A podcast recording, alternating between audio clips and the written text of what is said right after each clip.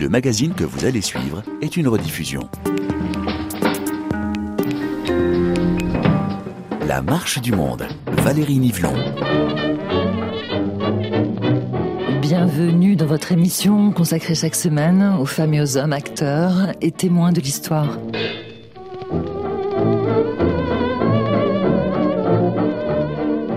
Nous sommes à Paris dans les années 30, deux jeunes femmes très éduquées et très élégantes se font remarquer par leur comportement osé. Elles sont sœurs et elles écrivent dans des revues littéraires ou engagées pour la défense des ouvriers et pour l'émancipation des peuples colonisés.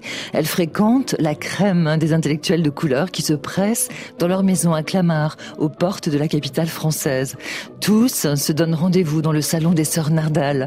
Ils sont antillais, haïtiens, américains, sénégalais et constituent un cercle d'amis prometteurs, car ils vont changer la face du monde.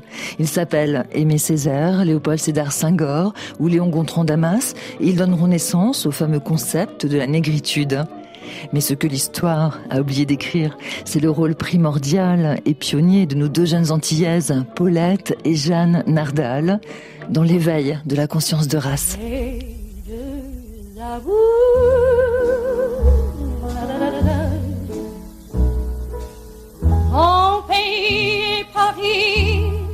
Nous avions fondé un journal, La Dépêche africaine, dans lequel nous mettions en avant ces productions noires qui nous faisaient vibrer et que le public acclamait.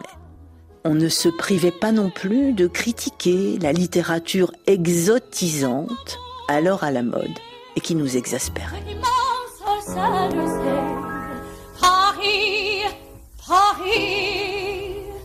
J'ai lu le dernier numéro de la dépêche africaine. D'habitude, je n'aime pas sa ligne éditoriale. Quelle idée périmée les bienfaits de la colonisation. Au contraire, nous devons lutter pour notre indépendance. On lutte aussi pour que les Noirs colonisés soient fiers d'eux-mêmes et reconnus égaux aux Blancs. Mais justement, votre article sur l'internationalisme noir m'a fasciné. Venez poursuivre cette conversation chez nous jeudi prochain. Nous recevons au 7 rue Hébert à Clamart. Tu n'aurais pas dû l'inviter. Je suis sûre qu'il n'a jamais lu mes articles. C'était un prétexte pour me courtiser. J'avais tort. Cet étudiant, comme tant d'autres que nous rencontrions, était passionné par les idées nouvelles que nous diffusions, inspiré par les panafricanistes américains, notamment Marcus Garvey. Dorénavant, il y aurait quelque fierté à être noir, à se retourner vers l'Afrique, berceau des Noirs, à se souvenir d'une commune origine. Beaucoup d'étudiants africains, antillais ou afro-américains passaient par l'appartement de Clamart. Fidèles à la tradition familiale, nous recevions beaucoup. Le salon littéraire des sœurs Nardal. C'est ainsi que Sangor désignait nos dîners et nos discussions enflammées c'est sans doute chez nous que le mouvement de la négritude a pris naissance, car ensemble, nous y avons appris à être fiers de notre héritage culturel. Ensemble, on regardait ailleurs. L'Occident, la France n'étaient plus nos seules références.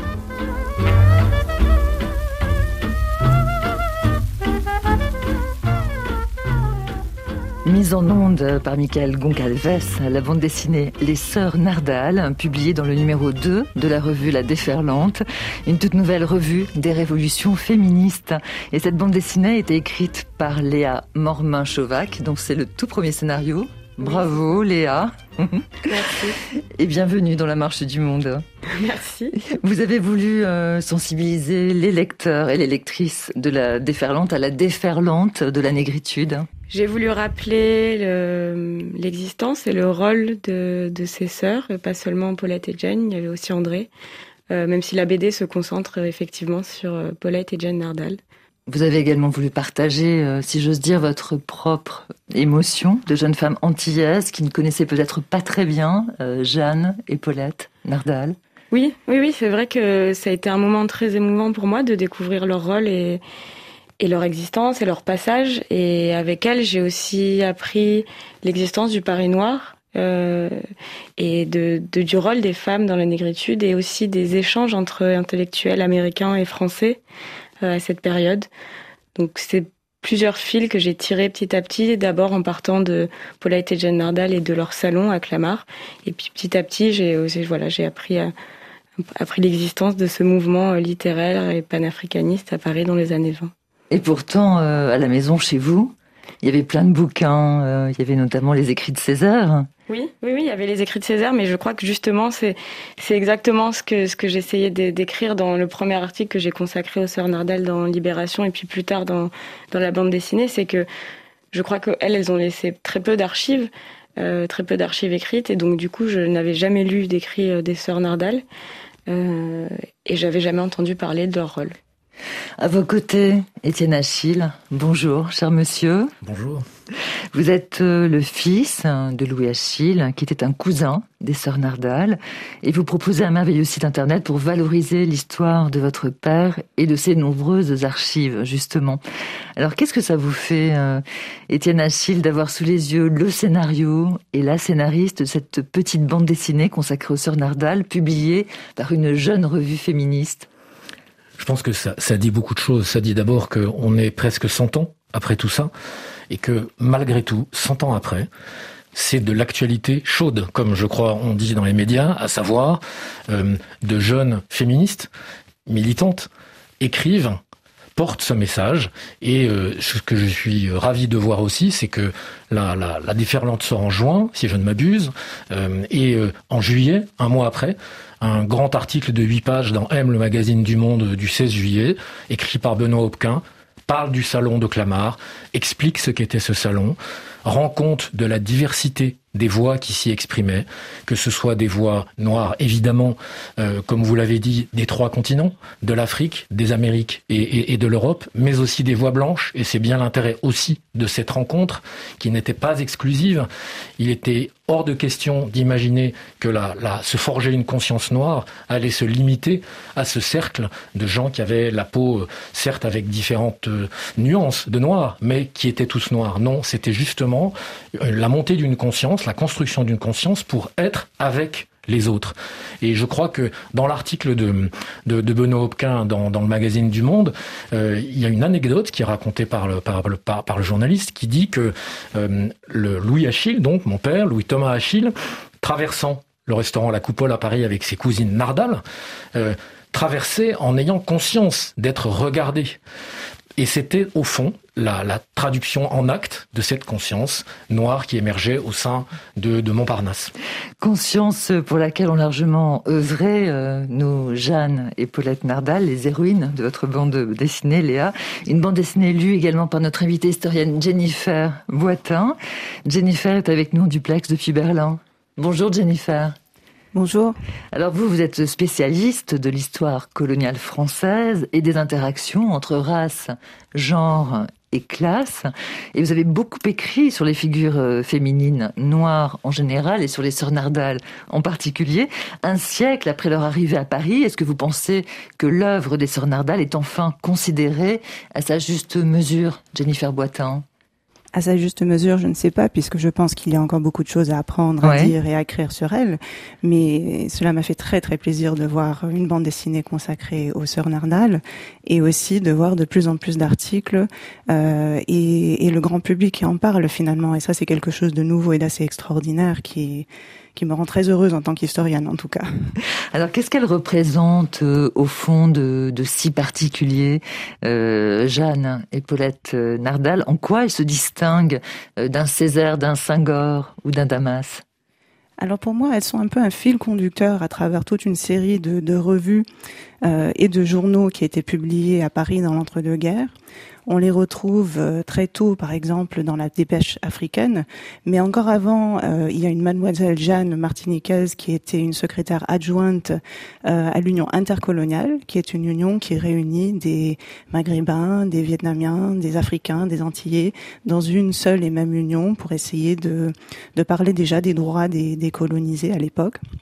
Et on va les retrouver ensuite après la dépêche africaine dans la revue du Monde Noir qui ressort vraiment de, de, cette, de ce salon de Clamart. Et ensuite, ça va continuer euh, jusqu'à ce qu'en 1935, Paulette Nardal en particulier, et cela on le retrouve plutôt dans les archives de la police et de la sûreté, va commencer à vraiment s'engager sur des questions politiques autour de l'Éthiopie et de l'invasion italienne de Mussolini de l'Éthiopie, où elle va vraiment commencer à travailler non seulement avec le milieu un peu plus culturel et intellectuel qui était son propre jusqu'à ce, moment-là, et de plus en plus avec des milieux politiques, y compris euh, des unions anti-impérialistes de l'époque. Alors justement, nous, nous revenons sur cette entre-deux-guerres en continuant de tourner les pages de la revue La Déferlante euh, et de cette petite bande dessinée consacrée aux Sœurs Nardal. Durant l'entre-deux-guerres, nos activités ont été étroitement surveillées par le ministère des colonies.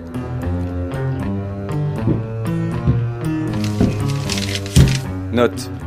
Eboué Félix. Gontran Damas Léon. Senghor Léopold Sédar. C'est eux la revue du Monde Noir? Non, le rapport parle d'un certain docteur Sajous, un haïtien. Et évidemment de Paulette Nardal. Et le type à côté de Paulette? On l'a dans nos fichiers Césaire Aimé, à surveiller.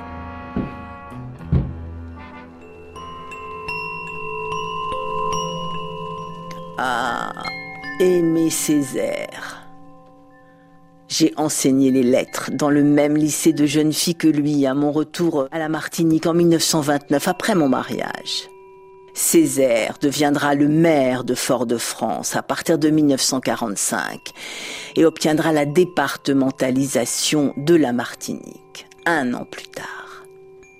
Avec la parution du cahier d'un retour au pays natal en 1939, il est devenu le chantre de la négritude, ce courant qui a sous-tendu tant de mouvements d'émancipation noire. À Fort-de-France, une place a été baptisée Paulette Nardal. Mais Césaire ne nous a jamais rendu hommage publiquement.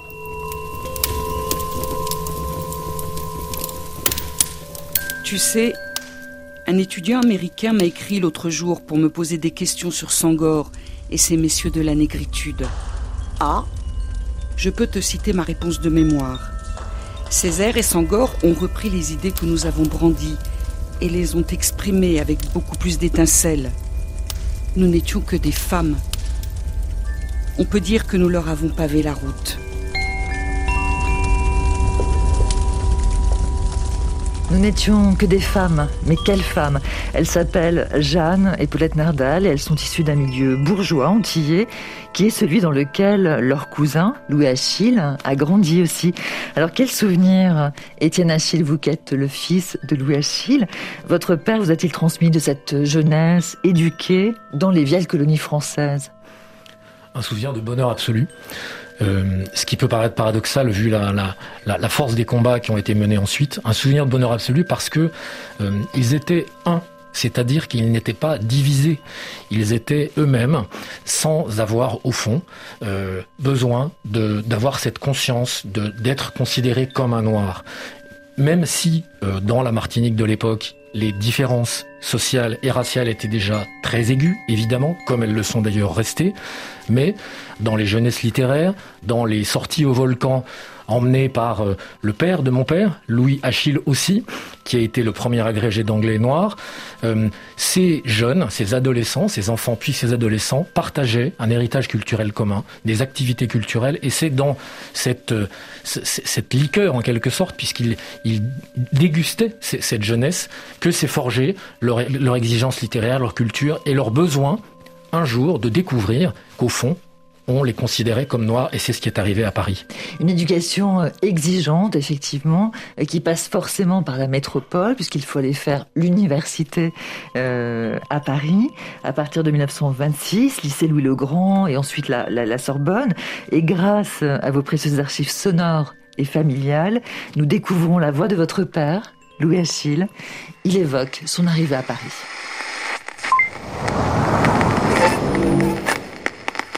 Les gens de couleur à Paris étaient encore à l'époque euh, victimes de certains préjugés. surtout des préjugés assez superficiels de Parisiens euh, qui, euh, en voyant passer, par exemple, des femmes comme Paulette Nardal, eh bien, ou, ses sœurs, ou d'autres étudiantes colorées de la Sorbonne, c'est vrai, oh la belle blonde. Il faut avouer qu'après la réussite de Josephine Baker, on les appelait Joséphine. C'était déjà un progrès, car Joséphine était adulée du public parisien. Mais il faut dire que euh, le problème de l'identité de ces Noirs ne semble pas les avoir préoccupés.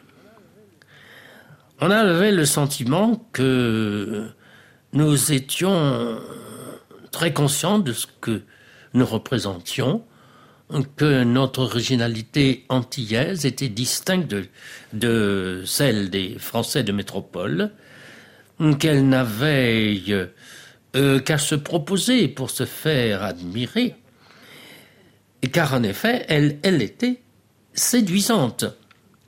Il faut ajouter aussi que la grâce et l'élégance de ces Martiniquaises, surtout au quartier latin, euh, ont contribué à donner de cette initiative hum, de la revue une idée flatteuse. En effet, euh, il semble que euh, le public parisien, pendant la Première Guerre mondiale, avait été habitué, avait découvert la couleur sous la forme de militaires. Antillais qui avait été mobilisé, comme tout Français, pour euh, mourir à Verdun, éventuellement. Et si bien que, en voyant arrivée des femmes noires, on avait l'impression que les Parisiens découvraient euh, que la négritude pouvait se porter au féminin. Et comme elles ne pouvaient pas manquer de frapper par leur distinction, leur beauté, leur grâce, leur intelligence, eh bien, euh, une attitude très favorable s'est développée autour d'elles, si bien que le sentiment de race a été dépourvu d'agressivité et qu'au contraire, il euh, se portait avec euh, fierté et avec le sentiment aussi que, après avoir beaucoup bénéficié de la culture occidentale, il lui apportait quelque chose qu'elle ne possédait pas encore. Et ceci dans l'espoir de contribuer à bâtir cette culture mondiale, multicolore, qui est celle dans laquelle nous vivons et qui ne cesse de se développer. Témoignage inédit, diffusé pour la première fois sur RFI, la voix de Louis Achille, l'un des contributeurs de la revue du Monde Noir, fondée par ses cousines Paulette et Jeanne Nardal en 1931. Jennifer Boitin, quelle archive Revenons, si vous le voulez bien, sur le parcours des sœurs Nardal. Elles sont venues comme leur cousin Louis étudier à Paris. Et bien avant de créer leur propre revue, elles vont écrire dans des journaux comme Le Cri des Nègres, par exemple. Alors comment vous expliquez que Paulette Nardal, jeune bourgeoise martiniquaise, se retrouve aux côtés des travailleurs nègres, comme on les qualifiait à l'époque, et communistes en provenance d'Afrique? Alors je pense que ça a été un développement assez progressif pour elle au départ, quand elle publie des articles, par exemple pour la dépêche euh, africaine, euh, ça c'est autour de 1928-1929, elle est plutôt en train d'écrire euh, des articles très culturels sur, par exemple, Augusta Savage, Augusta Savage, qui est une sculptrice afro-américaine, ou sinon sur un acteur sudanais qui s'appelait Benglia.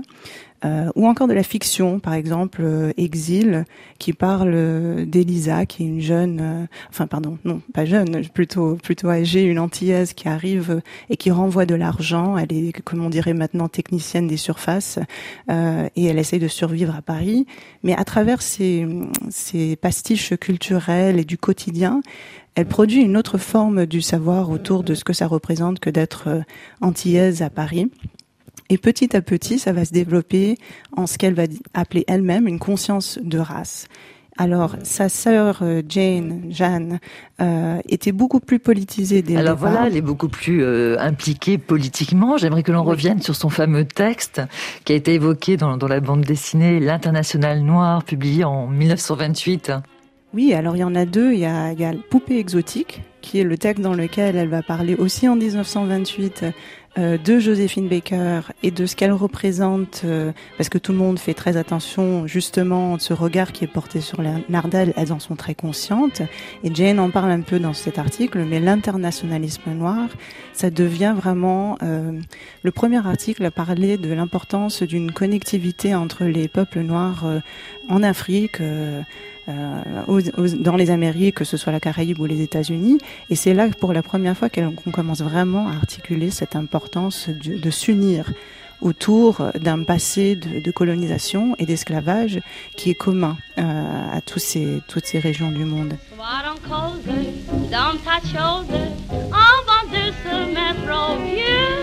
J'apprends la géographie, la Chine et la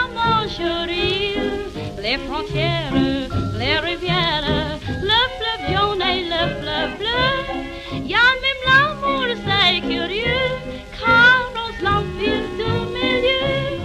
C'est moi qui suis sa petite, ton ananas, ton ananas, ton anamite. Je suis vive, je suis charmante, comme un petit oiseau qui chante. Il m'appelle sa petite bourgeoise, s'attend s'attend que qui, s'attend qu'il moise.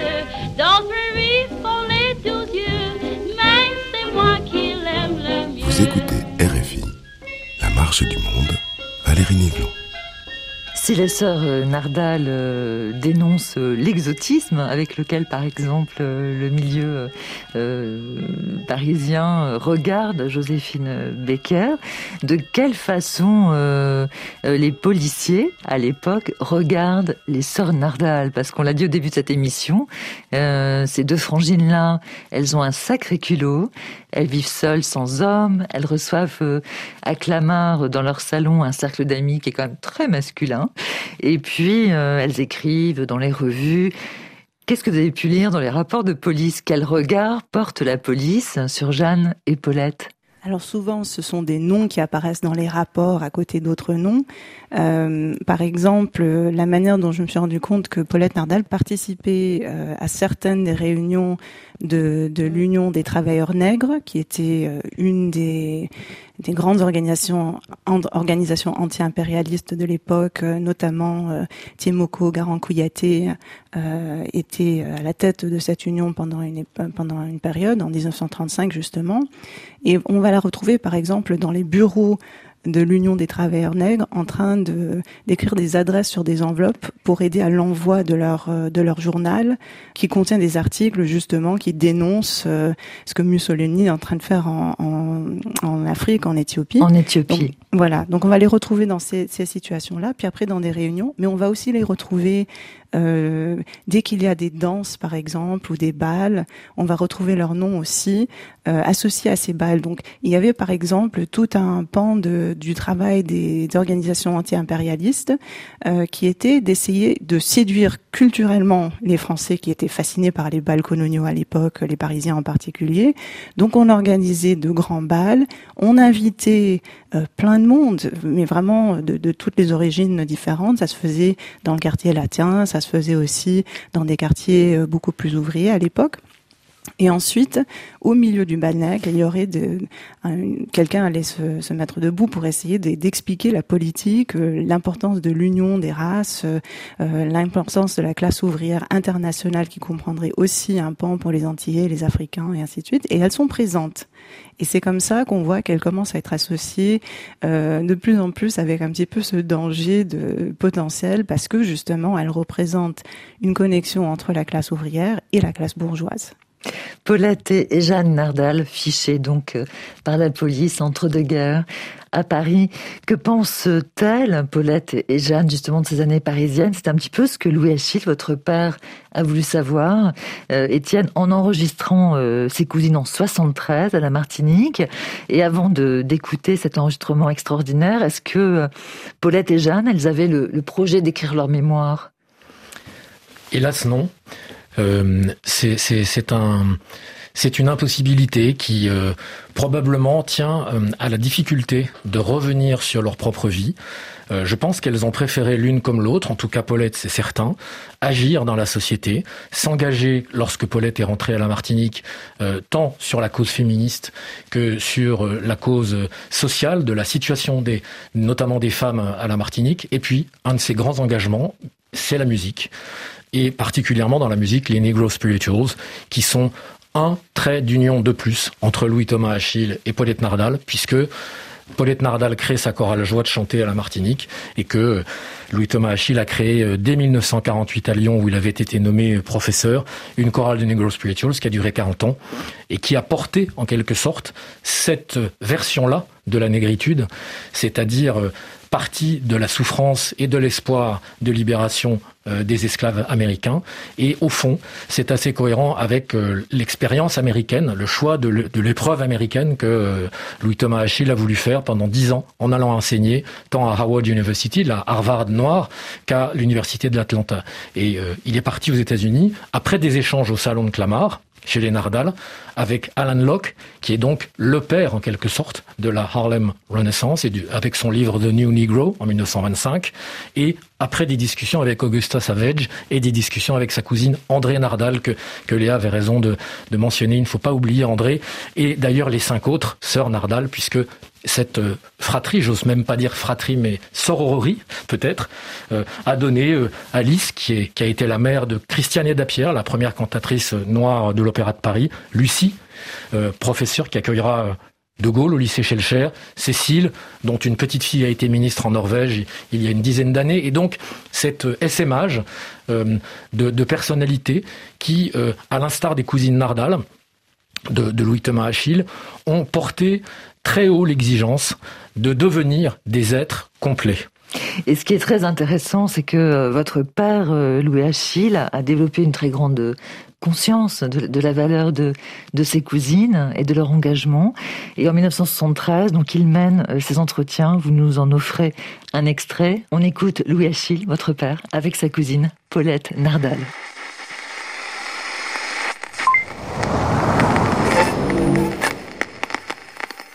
Paulette, donc, étant angliciste, je crois que tu préparais ce qui s'appelle le certificat d'aptitude à l'enseignement de l'anglais dans les lycées et collèges. J'ai commencé tout simplement par la case de l'oncle Tom. Mais au point de vue racial et social, c'est quelque chose, n'est-ce pas? Et je trouve tout naturel de l'avoir choisi. Elle était la première. Hein à introduire cette notion de sympathie pour les morts. Peut-être un peu paternaliste, mais enfin, tout de même, il fallait bien une pionnière, n'est-ce pas? Où se trouve ce document, cette étude? Ah, Est-ce qu'un exemplaire en a été déposé à la Sorbonne? La case de l'empereur Je ne sais pas. Je ne sais pas, il faudrait voir. Il tu l'avais fait, il était manuscrit. Il était manuscrit. 90 pages. 90 pages. C'est un mémoire qui, du type du diplôme de celui que l'on rédigeait pour le diplôme d'études supérieures. C'est ça, c'est ça, le diplôme d'études supérieures. C'est pourquoi sur mes cartes, je mets, enfin. De sorte que c'est probablement la première étude consacrée sans doute par l'intermédiaire d'un écrivain blanc problème noir. Absolument. Il ne serait jamais venu à l'idée de choisir un autre, un autre auteur, un auteur blanc. Et cependant, Dieu sait, hein, si on faisait des, choses intéressantes, mais en fait. La voix de Paulette Nardal sur RFI dans la marche du monde, grâce aux archives familiales de la famille Achille. C'est Louis Achille qui euh, interviewe à l'époque, en 73, sa cousine Paulette Nardal. Elle se passionne pour la question de la condition noire dès l'université, et c'est ce que nous comprenons euh, dans cette archive. Et quand elle écrit son premier texte fondamental, L'éveil de la conscience de race, publié en 1932, vous l'avez rappelé, euh, Jennifer Boitin, est-ce que à ce moment-là, vous pourriez dire, en tant qu'historienne, que Paulette Nardal pense déjà la négritude? Pour moi, la réponse est oui. parce qu'elle dit très clairement que c'est en partie le fait d'être une femme noire à Paris qui fait qu'elle arrive à cet éveil de la conscience de race. Elle parle dans cet article qui est, magnifique euh, d'un autre article qui a été écrit par une femme qui s'appelle Robert Hort, euh, qui est morte très jeune, euh, et qui parle du, problème de l'intimité de la femme noire à Paris, de la manière dont elles sont invitées chez les gens, mais on ne les voit jamais vraiment comme des êtres humains, comme des étudiants comme des autres, comme des femmes comme des autres. Et Paulette Nardal reprend un, un petit peu cette idée-là, et elle en fait cette idée de besoin de solidarité entre les femmes noires, qui pour elle va donner naissance à une éveil de conscience de la, de la race noire chez les femmes avant chez les hommes. Donc elle dit de manière très explicite, et ceci en 1932, que cet éveil de la conscience de la race noire, qui va être repris par les penseurs de la négritude, euh, a ses origines euh, avec ces femmes noires euh, du Paris des années 30. Je me tourne vers la jeune génération, vers euh, Léa Mormin-Chovac. Est-ce que euh, ça résonne en vous? Euh, à la fois les, propos de Paulette et euh, les explications de, Jennifer Boitin, euh, vous qui êtes journaliste, féministe, antillaise, lorsque Paulette Nardal, il y a presque un siècle, exprime sa conscience de, race comme un supplice spécifiquement féminin et comme un, un mouvement au fond qui doit être porté par les femmes. Bien sûr, ça résonne en moi, ça résonne notamment par son actualité, comme Étienne Achille l'a souligné. C'est-à-dire Je trouve que son propos est extrêmement moderne et hum, qui pourrait toujours être appliqué maintenant. Je crois qu'on peut. J'avais écrit à l'époque que sa, pensée était féministe et intersectionnelle avant l'heure, au sens où elle prenait en, compte les enjeux de race, de classe et de genre. Je ne sais pas si j'utiliserai une formule aussi définitive aujourd'hui. En tout cas, ce qui est certain, c'est que, comme on l'a déjà souligné, cent ans après, ce qu'exprimait Paulette Nardal, à savoir la difficulté de se trouver à l'intersection de ces trois conditions qui peuvent parfois causer des discriminations, est différente de celle d'être simplement ouvrier, simplement homme ou simplement noir. Et je trouve que dans sa manière de l'exprimer, de le dire très simplement, mais de façon récurrente, c'est quelque chose qui revient vraiment souvent dans ses écrits, dans le peu d'écrits qui restent de Paulette Nardal. Je la trouve vraiment moderne et c'est ça qui me parle, oui.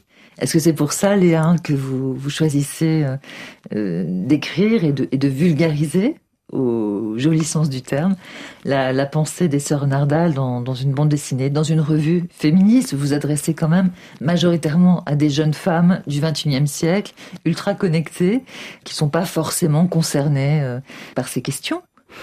En fait, il y a beaucoup de jeunes femmes qui ont, qui ont écrit avant moi, des, des, des jeunes afroféministes qui ont écrit avant moi sur, euh, sur Paulette et Jeanne Nardal et, leurs autres sœurs. C'est-à-dire qu'il y a eu un travail qui a été fait avant le mien.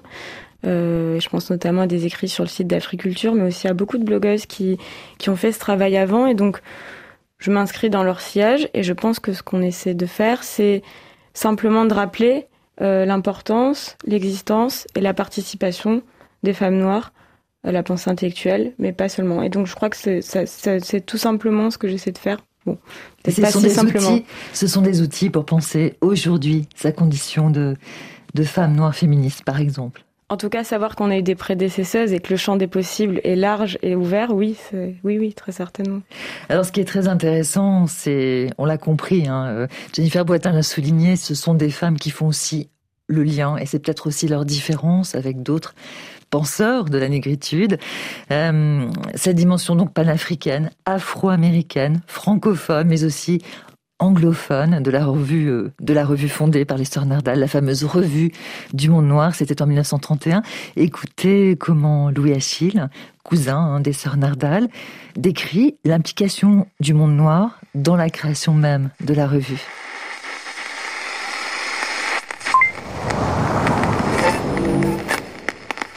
Effectivement, quel que soit le petit nombre de ses collaborateurs, la République d'Haïti, la première République libre du Nouveau Monde, a donné le coup d'envoi, si l'on peut dire, à cette revue, avec le docteur Sajous, qui était parisien à l'époque, d'origine haïtienne, même s'il a poursuivi sa carrière en Afrique. Mais le docteur Sajous a été le rédacteur en chef de la revue dont Paulette Nardal n'était que la secrétaire générale, mais évidemment l'inspiratrice, on ose dire l'âme, de la revue du Monde Noir. Cette première des sept filles de Paul et Louise Nardal euh, fut secondée par la dernière des sept filles, André Nardal, qui, comme elle a été dit, poursuivait des études de musique et en effet traita de ces questions dans la revue. La revue du Monde Noir à laquelle collabore Louis Achille, votre père, Étienne. Quels sont ces, ces sujets spécifiques à votre père lorsqu'il signe ces articles? Euh, Louis Achille s'est positionné un peu comme, euh, comme d'ailleurs sa, cousine André sur les enjeux culturels, euh, notamment artistiques, estimant que le, corpus de création euh, nègre, comme on disait à l'époque, hein, puisqu'il faut bien préciser ça maintenant à chaque fois qu'on utilise ce terme, que ce corpus avait une spécificité. Et d'ailleurs, il est frappant de réaliser que au moment de la revue du Monde Noir, le début des années 30, il y a déjà une quinzaine d'années, que cet art, notamment venu d'Afrique, bouleverse la création contemporaine, euh, évidemment avec le, la figure de proue en quelque sorte de, du, cubisme qu'est Picasso, mais oblige à un autre regard, à rompre avec l'académisme et au fond à un, un regard très politique. C'est-à-dire que les c'est pas forcément une révolution copernicienne ni Galilée, mais c'est en revanche un autre référentiel esthétique qui euh, fait irruption dans la création euh, artistique euh, du monde occidental, on va dire. Et au fond, c'est cet euh, embryon-là qu'ensuite les, sœurs Nardal, dans la revue du Monde Noir, cherchent à contextualiser et notre père, Louis-Thomas Achille, lui a écrit notamment sur la création plastique de façon à rendre tangible la spécificité. Et au fond, il est, par la pratique de la musique noire, il est en parfaite cohérence avec ce qu'il a fait au sein de la revue du Monde Noir. Il incarne bien effectivement tout l'esprit de la revue du Monde Noir, puisqu'il est fluent English, comme on dirait aujourd'hui. Hein, il est parfaitement euh, bilingue. Dites-moi, ceux qui écrivent dans la revue du, du Monde Noir, est-ce que ce sont ceux qui fréquentent le salon des Sœurs Nardal? Oui, tout à fait. C'est là aussi que on voit euh, la grande force du salon, c'est que au-delà des conversations du, dimanche euh, à l'heure du thé, comme euh, comme on le dit, il y avait de la production littéraire. Et c'est ça qu'on peut considérer comme un héritage fort des sœurs Nardal, car il n'y a pas eu évidemment de captation des entretiens à, à l'intérieur du salon, mais en revanche, il y a la revue du Monde Noir, rééditée en 92 et qui sera rééditée en 2022.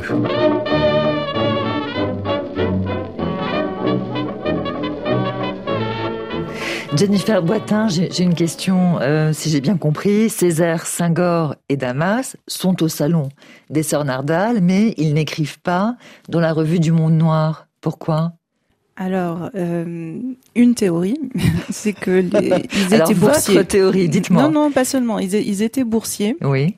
Ce qui veut dire que tout ce qui était politique pouvait être dangereux pour eux à l'époque parce qu'ils risquaient de perdre leur bourse. Mhm. Et on a vu ça autour de, de leur jour- journal, celui qui a lancé le mot négritude, l'étudiant noir, qui n'a pas duré pendant très longtemps. En plus, on n'arrive pas à retrouver tous les numéros. On sait qu'il y en a d'autres qui se baladent dans la nature, mais on les a pas tous. Mais on sait qu'il y a eu des discussions au niveau du ministère des colonies sur si oui ou non ils allaient perdre leur bourse s'ils participaient à ce genre de mouvement politique. Donc il est possible que ça, ait- ça les ait influencés. Possible aussi qui n'aient pas encore tout à fait formulé leur politique qui va vraiment en 1935. Donc euh, euh, venir avec le premier numéro de l'étudiant noir, auquel d'ailleurs Paulette Nardal participe aussi, puisqu'elle y euh, rédige aussi et publie un article. Absolument. Étienne Achille, est-ce que votre père Louis Achille considérait, et lui l'anti, hein, est-ce qu'il considérait que Aimé Césaire, hein, le Martiniquais Aimé Césaire, l'auteur du cahier du retour au pays natal, a fait de l'ombre? À ses cousines, aux sœurs Nardal Je crois que ce que vous avez euh, euh, mis en onde tout à l'heure au début de l'émission montre bien, euh, en tout cas, ce que les sœurs Nardal disaient elles-mêmes de cette question. Ce, qui est, clair, c'est que les, le- les, les parcours des unes, les sœurs Nardal, et de l'autre, Aimé Césaire, ont divergé. Ça, c'est une évidence. Euh, Aimé Césaire est devenu l'écrivain, dramaturge, poète et homme politique que l'on connaît. Euh, Paulette Nardal, pour différentes raisons, notamment son, accident quand son bateau a été torpillé pendant la guerre, a dû se résoudre à rentrer à la Martinique. et n'a plus pu déployer ce qui évidemment aurait été sans doute un parcours et une contribution beaucoup plus forte que euh, ce qu'elle a laissé aujourd'hui. Néanmoins, euh, je, pense qu'il faut notamment euh, citer les, travaux de, Brent Edwards, qui est un universitaire américain, qui travaille beaucoup sur les écrits de Paulette Nardal et qui prépare actuellement une intégrale autant qu'elle puisse l'être des écrits de Paulette, de façon à ce que là encore on puisse reconstruire la, progression de sa pensée. Et ça, c'est aussi un, un, une chose importante qui arrivera en, en 2022 avec la réédition de la Du Monde Noir. Celle de 1992 avait d'ailleurs été préfacée par, par Louis-Thomas Achille. Que de bonnes nouvelles. On va tous se mettre à, l'anglais puisque les livres de Jennifer Boitin sont pour l'instant encore en anglais et on attend donc beaucoup de traductions en français. Et puis j'ai envie aussi de me tourner vers vous, euh, Léa, parce que il y a toute la question de la disparition euh, des archives. Et d'ailleurs, Léa Mormin-Chevac, vous avez choisi dans, dans la revue La Déferlante d'ouvrir votre bande dessinée sur les sœurs Nardal par une scène d'incendie. Pourquoi raconter aux auditeurs? On a décidé d'ouvrir par une scène d'incendie parce que la maison euh, des sœurs a été donc incendiée euh, dans les années 50, il me semble. Et alors on ne sait pas si c'est un incendie criminel ou si c'était une fraude à l'assurance, c'est pas très précis. En tout cas, euh, c'était une manière de représenter le peu d'archives. C'est comme ça que j'ai voulu euh, représenter ça. C'est aussi un travail avec Raphaël Macaron, euh, l'illustratrice, et qui, qui permettait de très rapidement faire entrer le lecteur, les lectrices, euh, dans cette idée que, en fait, il resté très très peu d'écrits et que c'était en partie pour ça, sans doute, qu'elles avaient été, comme on dit maintenant, invisibilisées. Voilà, donc c'était un moyen visuel de raconter cette histoire et de commencer par l'invisibilité, euh, justement pour aller vers la visibilité. Oui, tout à fait. C'est ça que vous avez voulu faire. Des archives donc euh, euh, sonores, hein, grâce euh, au travail des, des enfants de, de Louis Achille, sonores, écrites, chantées bientôt numérisée, mise à dispo sur, euh, votre site consacré à votre père Louis Achille avec des photos d'époque des sœurs Nardal, entre autres, qui sont très très belles. Et puis, euh, moi, je résiste pas pour euh, conclure cette émission à faire un clin d'œil au premier congrès des artistes et écrivains noirs qui s'est déroulé il y a tout juste 65 ans à Paris. C'était le 19 septembre 1956, où votre père Étienne Achille, donc Louis Achille, a fait une belle intervention sur les négros spirituoses en présentant sa chorale, le Parc Glue Club, en français et en anglais.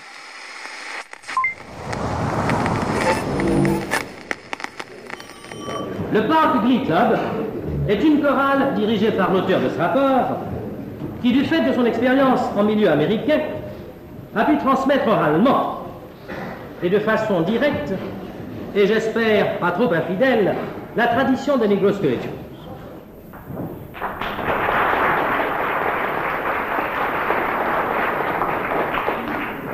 will walk on my own legs till kingdom come. I will walk on my own legs till kingdom come. I will walk on my own legs till my brother shake my hand. I will walk on my own legs till kingdom. Étienne Achille, les sœurs euh, Nardal, est-ce que vous pensez qu'elles étaient présentes au premier congrès des écrivains et artistes noirs? Est-ce qu'elles auraient écouté votre père Louis Achille chanter? En tout cas, elles n'étaient pas physiquement présentes. Euh, hélas, euh, je pense qu'elles auraient beaucoup aimé y être parce qu'elles y auraient eu leur place. Euh, notre père, en quelque sorte, les a, les a représentées. Et je crois que c'est important de souligner que pour rebondir sur la fameuse année 1956, où les archives des Nardal brûlent à Fort-de-France, 1956, c'est le boycott des bus à Montgomery, en Alabama.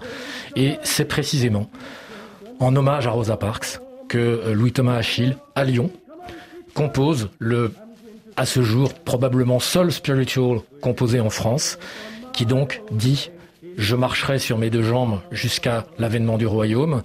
Et euh, le spirituel raconte, va t'asseoir à l'arrière du bus. On sait que Rosa Parks, ce jour-là, a refusé et qu'elle a aussi changé l'histoire en allant s'asseoir devant, à l'avant du bus. Et je pense que c'est un, beau symbole de euh, une femme qui se bat. Les sœurs Nardal qui se sont euh, dressées 25 ans avant, euh, qui se sont battues. Ce message qui est on avance, on gagne, on gagne pas toujours, mais on gagne.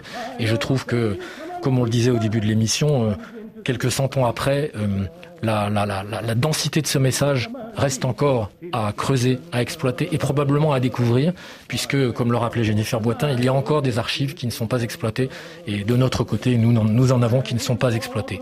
Et je trouve que c'est un, c'est un assez beau son qu'on entend là pour que ce message euh, montre son actualité et la vivacité de ce qu'était ce congrès de 56 qui est quand même un événement extraordinaire, lui aussi très surveillé par la police en pleine guerre froide. Merci à vous, euh, Étienne Achille, Léa Mormin-Chauvac, et puis bien sûr Jennifer euh, Boitin. Ainsi s'achève la déferlante de la négritude, un nouvel épisode de La Marche du Monde, signé Valérie Nivelon et réalisé par Michael Goncalves, avec la complicité de Simon Bouil-Baudin.